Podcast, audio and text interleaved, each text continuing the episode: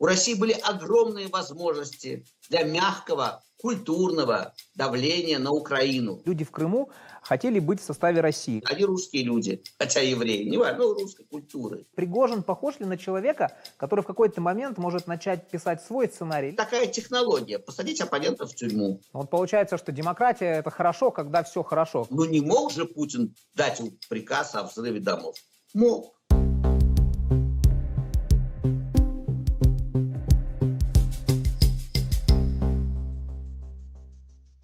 Приветствую всех зрителей Белсата. В эфире очередной выпуск программы «Ход мысли» с Виктором Шендеровичем. В студии Игорь Винявский. Виктор сегодня с нами онлайн. Виктор, приветствую вас. Добрый день. Хотелось бы нашу программу сегодня начать э, вот с какой темы. Думаю, вас это касалось в последний, уже можно сказать, год, как э, человека, который обладает российским паспортом. Э, возможно, вы сталкивались с какими-то неприятными ситуациями, которые были вызваны именно тем, что у вас э, российский паспорт. Министерство внутренних дел Латвии вносит предложение о приостановлении закона о репатриации в связи с тем, что большинство за, после, э, за последний год, большинство подавших заявки – это россияне. То есть Латвия сейчас не хочет видеть россиян у себя как репатриантов, как будущих граждан. С одной стороны, вроде бы получается, что ну, это дело внутренней страны, э, кого хотят видеть, кого не хотят. С другой стороны, если мы говорим о правах человека на общеевропейском уровне, здесь немножко, как мне кажется, так попахивает сегрегация. То есть ты виноват уже потому, что у тебя российский паспорт, и ты уже попадаешь э, в некую вот такую вот категорию второго сорта. Важно ли об этом сейчас говорить или, ну, скажем так, сейчас пока не время об этом говорить? Нет, не время говорить, знаете, с точки зрения тех, кому невыгодно, чтобы говорили, не время говорить всегда. Время говорить всегда. Вопрос в интонации, вопрос в корректности постановки вопроса, в корректности дискуссии. Э, дело только в этом. Сама постановка вопроса о том, что э, о, о какой-то проблеме говорить не время, мне кажется, это не, немножко не, не точно. Чаще всего это э, за этой формулировкой нежелание или неготовность обсуждать суть проблемы. Это в общих чертах. В конкрет, конкретно э, это э, очень ясная болевая точка, это очень конфликтный стык, который вы, собственно, уже описали. Есть э, право государства на, собственно, в конце концов, безопасность и, кон, и практика, реальность этого государства и того, что там происходит. И есть права человека общие. Жан-Жак Руссо. И вот каким образом этот Жан-Жак Руссо вписывается в текущую конкретику, да, каждый раз мы вздрагиваем от э, значит, этого стыка. Да, слово употреблено вами правильно, сегрегация, разумеется.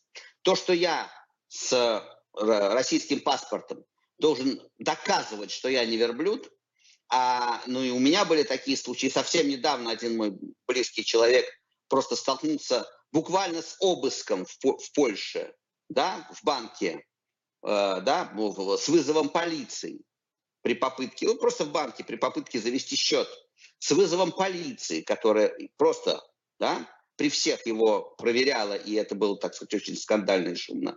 Просто по факту принадлежности к, значит, к, по, по факту паспорта.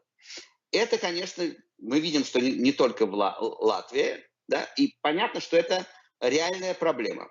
И ее надо, о ней надо разговаривать. И пускай противоположная сторона тоже говорит свои доводы. В любом случае, надо говорить об этой проблеме. Вот, за, вот загонять, загонять внутрь этот гнойник обратно не надо, его надо вскрывать. Его надо, об этом надо разговаривать. И это должно стать, конечно, предметом обсуждения на европейском уровне. Безусловно, как мне кажется, по крайней мере. Потому что иначе смотреть притчу династии Мини, о которой я многократно рассказывал в, в наших эфирах. Да? Да, человек берет в руки ключ и становится обезьяной, и клетку не отпирает.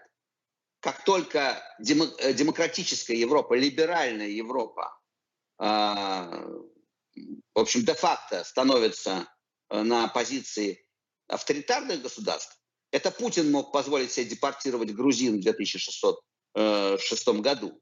То есть что мог позволить? Это нормально для полуфашистского государства. Взять и депортировать грузин по случаю конфликта с Грузией. Для э, Путина, для авторитарного лидера это нормально. Для Сталина вообще нормально в теплушки запихнуть калмыков и, и чеченцев. Но если мы настаиваем на том, что мы Европа, то и вести себя надо по-европейски. И, по крайней мере, все это должно быть предметом гласного и серьезного обсуждения, конечно. Вот сложилась такая критическая ситуация, в общем, сейчас в Европе в связи с э, войной э, России в Украине. И что можно сказать, что при критических ситуациях не выдерживают испытанием времени европейские ценности в таком ключе? Ну, естественно, потому что военные, военные времена, да, это э, чья-то старая формулировка, что первой жертвой войны становится правда. Это касается информационных войн и того и, значит, всего остального, но и вообще права человека. Какие могут быть права человека, когда э, мир поделен на своих и чужих? Когда мир поделен на своих и чужих, то лес рубят, щепки летят. И можно оправдывать общей политической ситуации. Можно говорить, ну что же вы хотите? Оно, оно можно пытаться все-таки настаивать на том, что если мы люди, то мы разговариваем по-людски. А, и не становимся, не, не берем себе не, практику тиранов, практику авторитарных режимов мы отрицаем. И если вдруг выясняется, что у тебя, такого демократического либерального, совпадает практика с авторитарным лидером, ну, почеши репу, что-то не так, видимо, в твоем, в твоем, в твоей практике. Ну, вот получается, что демократия это хорошо, когда все хорошо. Когда э, все не очень хорошо, в общем-то, не очень хорошо из демократии. С другой стороны, интересный появляется еще один пример. Европейский суд отменил санкции в отношении бывшего губернатора оккупированного Севастополя Дмитрия Овсянникова. Он приступил к этой должности в 2016 году, против него были введены санкции. С 2020 года он уже не занимает никаких государственных должностей. И, в общем-то, он в суде смог доказать, что, да, санкции наносят ему серьезный ущерб. Э, нет возможности заниматься полноценно бизнесом, передвигаться по Европе. И суд принял решение эти санкции отменить. Получается такая картина. Идет война, до сих пор она идет, до сих пор Крым оккупирован. Но люди, которые в этом так или иначе принимали участие, уже, в общем-то, освобождаются от некой ответственности или наказания, хотя еще ничего не закончилось. Ну, вроде как он уже не губернатор, все. Э, значит, завтра, например, Соловьев перестанет быть пропагандистом, вернется там на радио «Шансон», э, генерал какой-нибудь уйдет в отставку, и мы снимаем с них санкции, ну, потому что, ну, все вроде как. Смотрите, э, сначала я отреагирую на начало вашей реплики. Очень важное, что демократия работает, когда все хорошо. Демократия, как известно, это процедура. А авторитарные, недемократические методы, они просты. Почему они так желательны для простого какого-то, да, для неграмотного человека, для обывателя? Потому что все просто. Потому что можно щелчком выключателя, да, можно взять и сослать калмыков. Авторитарные методы просты. Демократические методы сложны, противоречивы. Суд, который может вынести такое решение, другое. Дискуссионно. Одна страна, другая страна. И процедура всегда муторна. И для обывателя всегда проще да? Есть соблазн, точнее говоря, соблазн простоты. Вот мы сейчас просто все решим. Вот все, кто с этим паспортом, нет, все, это очень просто. Но простота хуже воровства, говорит пословица. В этом смысле э, в критические моменты демократия э, предлагает сложную процедуру с неочевидным результатом. И мы видим на примере, который вы привели, что процедура демократическая может сработать и туда, и сюда. Я не юрист, и поэтому я не могу комментировать конкретно это решение. Я не знаю, что в его подоплеке. Но характерно, что решение вынесено в процедуре как бы против тренда. И это говорит, в конкретном случае это может нас раздражать, в случае, да, когда выгода, выгодополучатель такого решения как бы находится с другой стороны баррикад. Нас это раздражает. Но нельзя не признать что это означает работающую процедуру. Это значит, есть суд. Это значит, есть суд, который может вынести политически э, как бы не, не трендовое решение. Работает процедура. И мне кажется, что само существование процедуры гораздо важнее, чем э, некоторый принцип, при котором наши всегда выигрывают. Вот эти наши закавыченные. Потому что, Игорь, вы же знаете, на, понятие «наши» же поменяется, да? Закон, что дышло, говорит пословица. Дышло повернут, и наши будут другими, и суд тот же самый будет выносить другие решения в авторитарном государстве, где он подчиняется администрации, я бы предпочел даже при ошибках процедуры сохранять процедуру. И тот пример, который вы привели, для меня, э, при всей спорности, может быть, этого решения, повторяю, не могу об этом судить, но сама то, что работает процедура, это, безусловно, положительная история.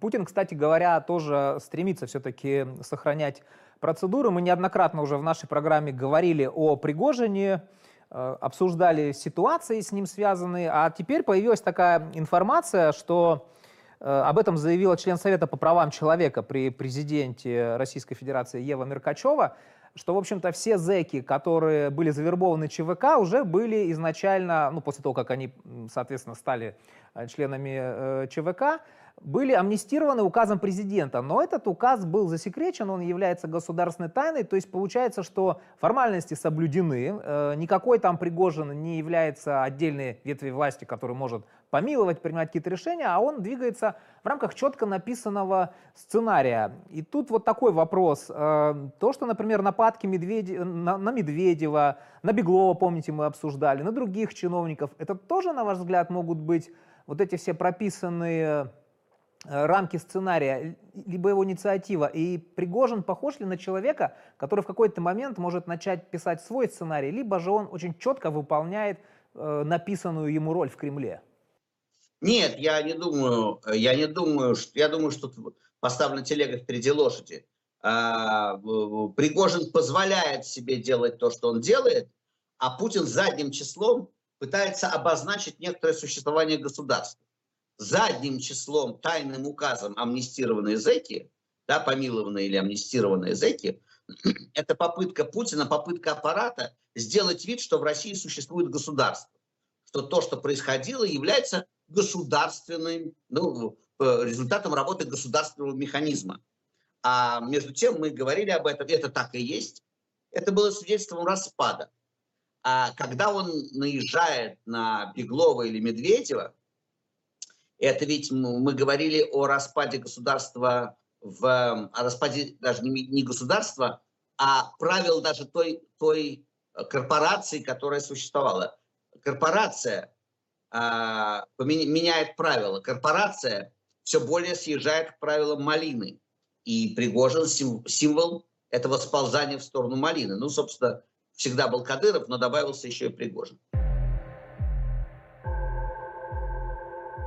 Кстати, про Путина. Новогоднее обращение Путина к россиянам посмотрело рекордно низкое количество россиян за последние три года. Там небольшой отрыв. В 2021 году, например, посмотрело что-то там 46%, э, на 22 год посмотрело 45%, и вот на 23 44%. То есть мы видим стабильную динамику, но, честно говоря, на фоне войны она немножко удивляет, потому что, ну, казалось бы, идет уже почти год война. Россию это как-то касается, и россияне бы хотели, наверное, послушать, что говорит президент. А динамика говорит о том, что не слушают. И тут вот возникает вопрос. Либо россияне в большинстве в глубокой эмиграции, и по принципу, знаете, пока не падают мне на голову бомбы, мне вообще все равно. Либо до них до сих пор не, не дошла война, они живут вот в той России в какой-то, где Путин каждый год что-то говорит, неважно, что он говорит, и неважно, что он скажет сейчас. Мы продолжаем там пить, веселиться, отмечать Новый год. Вы знаете, в этих двух версиях нет противоречия, как мне кажется. Э, просто разговор о том, что вся Россия поддерживает Путина, да, что это война, которую ведет все, что это война всех россиян, что это все россияне, и он от их имени. И вот эта статистика, разумеется, опровергает это. Он э, не обязательная часть, э, да, вот Оливье обязательная часть, Оливье и шампанское, а Путин не обязательная часть. Это бубнило, которое бубнит все время. Это обращение совершенно иное, да, просто визуально иное и отличающееся от значит, всего, что было. Казалось бы, воюющая страна, всплеск патриотизма, вот это все. Нет, мы видим Продолжается медленная динамика. Что-то он, он бубнит. Это абсолютно точная социология. Вот эта социология точная. Не то, что они в ЦИОМ, когда к ним придет за новогодний стол в ЦИОМ, схватит за грудки и спросит, вы за Путина? Они, значит, оторвутся от Оливье, жуют его и скажут, за Путина. Ну, большая часть. Это, и это пойдет в, в социологию. А то, что они его не включили, то, что им по барабану, что во воюющей стране говорит главнокомандующий, что весь этот патриотизм реженный им глубоко безразличен, вот это очень точная социология, конечно.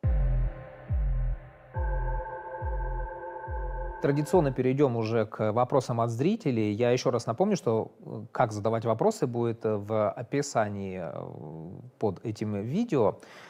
Каждый может задать э, вопрос Виктору Шендеровичу, и мы отберем вопросы и озвучим их в программе. Зачитаю первый вопрос от россиянки. Крым не наш, это очевидно с 2014 года. Но почему за более чем 30 лет нахождения в свободной Украине люди в Крыму хотели быть в составе России? Людей не загоняли на голосование, под дулами автоматов люди сами шли. В этом вопрос есть. Почему? Ну, это, конечно, спорно насчет дул э, автоматов, но тем не менее. Ну, во-первых, э, послушайте, никакого референдума в европейском смысле, разумеется, не было. Да? А, референдум – это когда противоположные несколько точек зрения, по крайней мере две, да, и есть возможность высказать, есть возможность это обсудить. Референдумов никаких не было, и дула автомата были. Но это не отменяет желание огромного э, количества россиян э, вернуться в Крыму, да, бывших россиян, вернуться в состав России.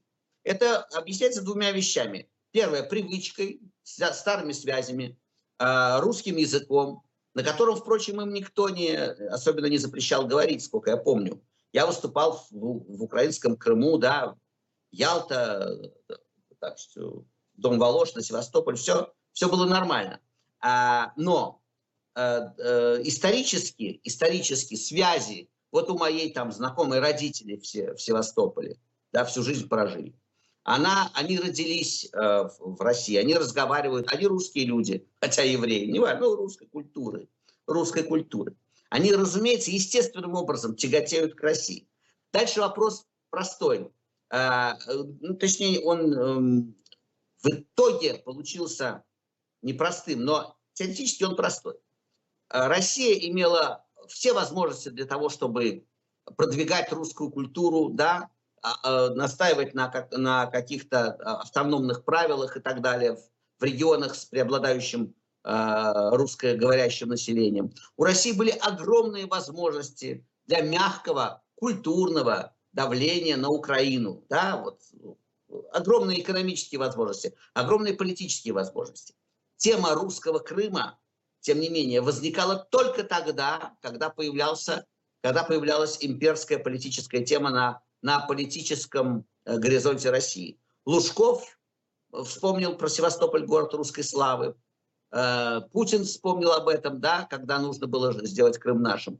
То есть это подгонялась, вся тема э, русского Крыма подгонялась к политическим нуждам того или другого правителя.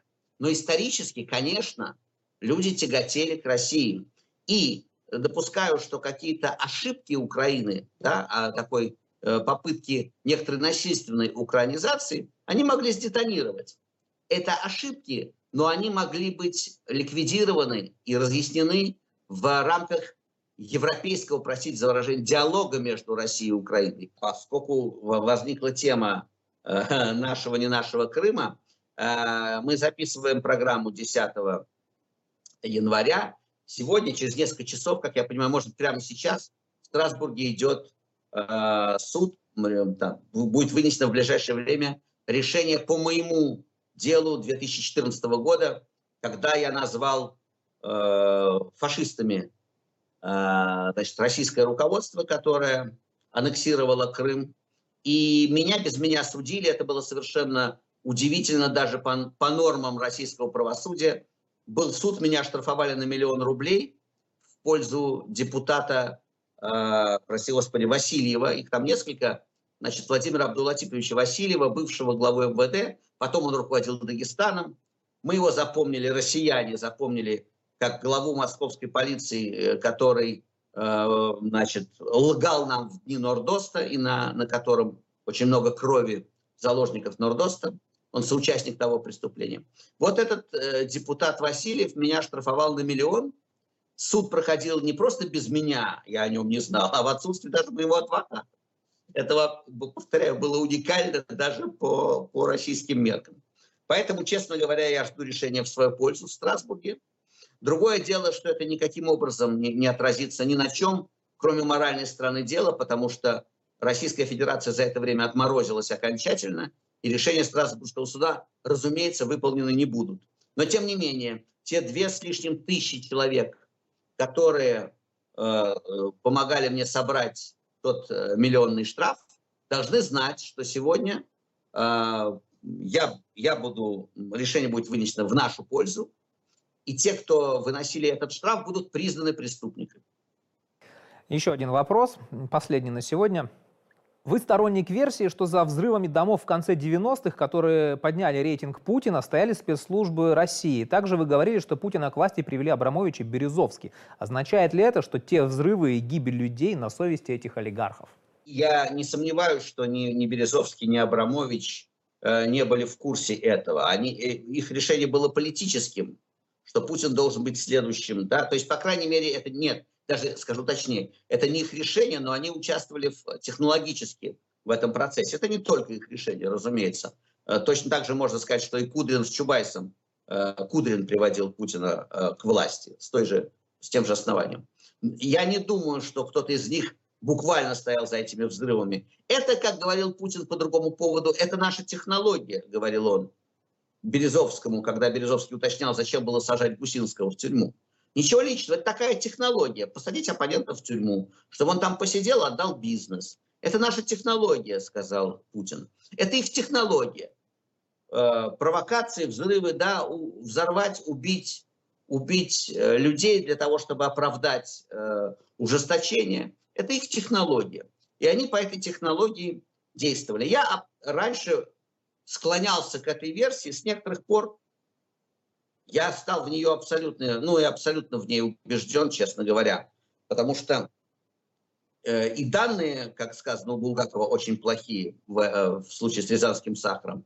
И за эти годы, за эти 20 лет нравственное лицо путинской власти уж слишком очевидно прояснилось, чтобы мы могли, как тогда, говорить, нет, ну это невозможно, ну они же не могут, ну не мог же Путин дать приказ о взрыве домов. Мог. Теперь мы понимаем, что мог. Виктор, спасибо вам большое. Мы на этом уже закончим наш сегодняшний выпуск. Виктор Шендерович. Мы увидимся через неделю. Напоминаю, что если вы смотрите нас на YouTube и еще не подписались на наш YouTube-канал вот так, обязательно сделайте это прямо сейчас. Нажмите на колокольчик, чтобы не пропустить новые выпуски. С вами был Игорь Винявский. Увидимся через неделю. Всего доброго.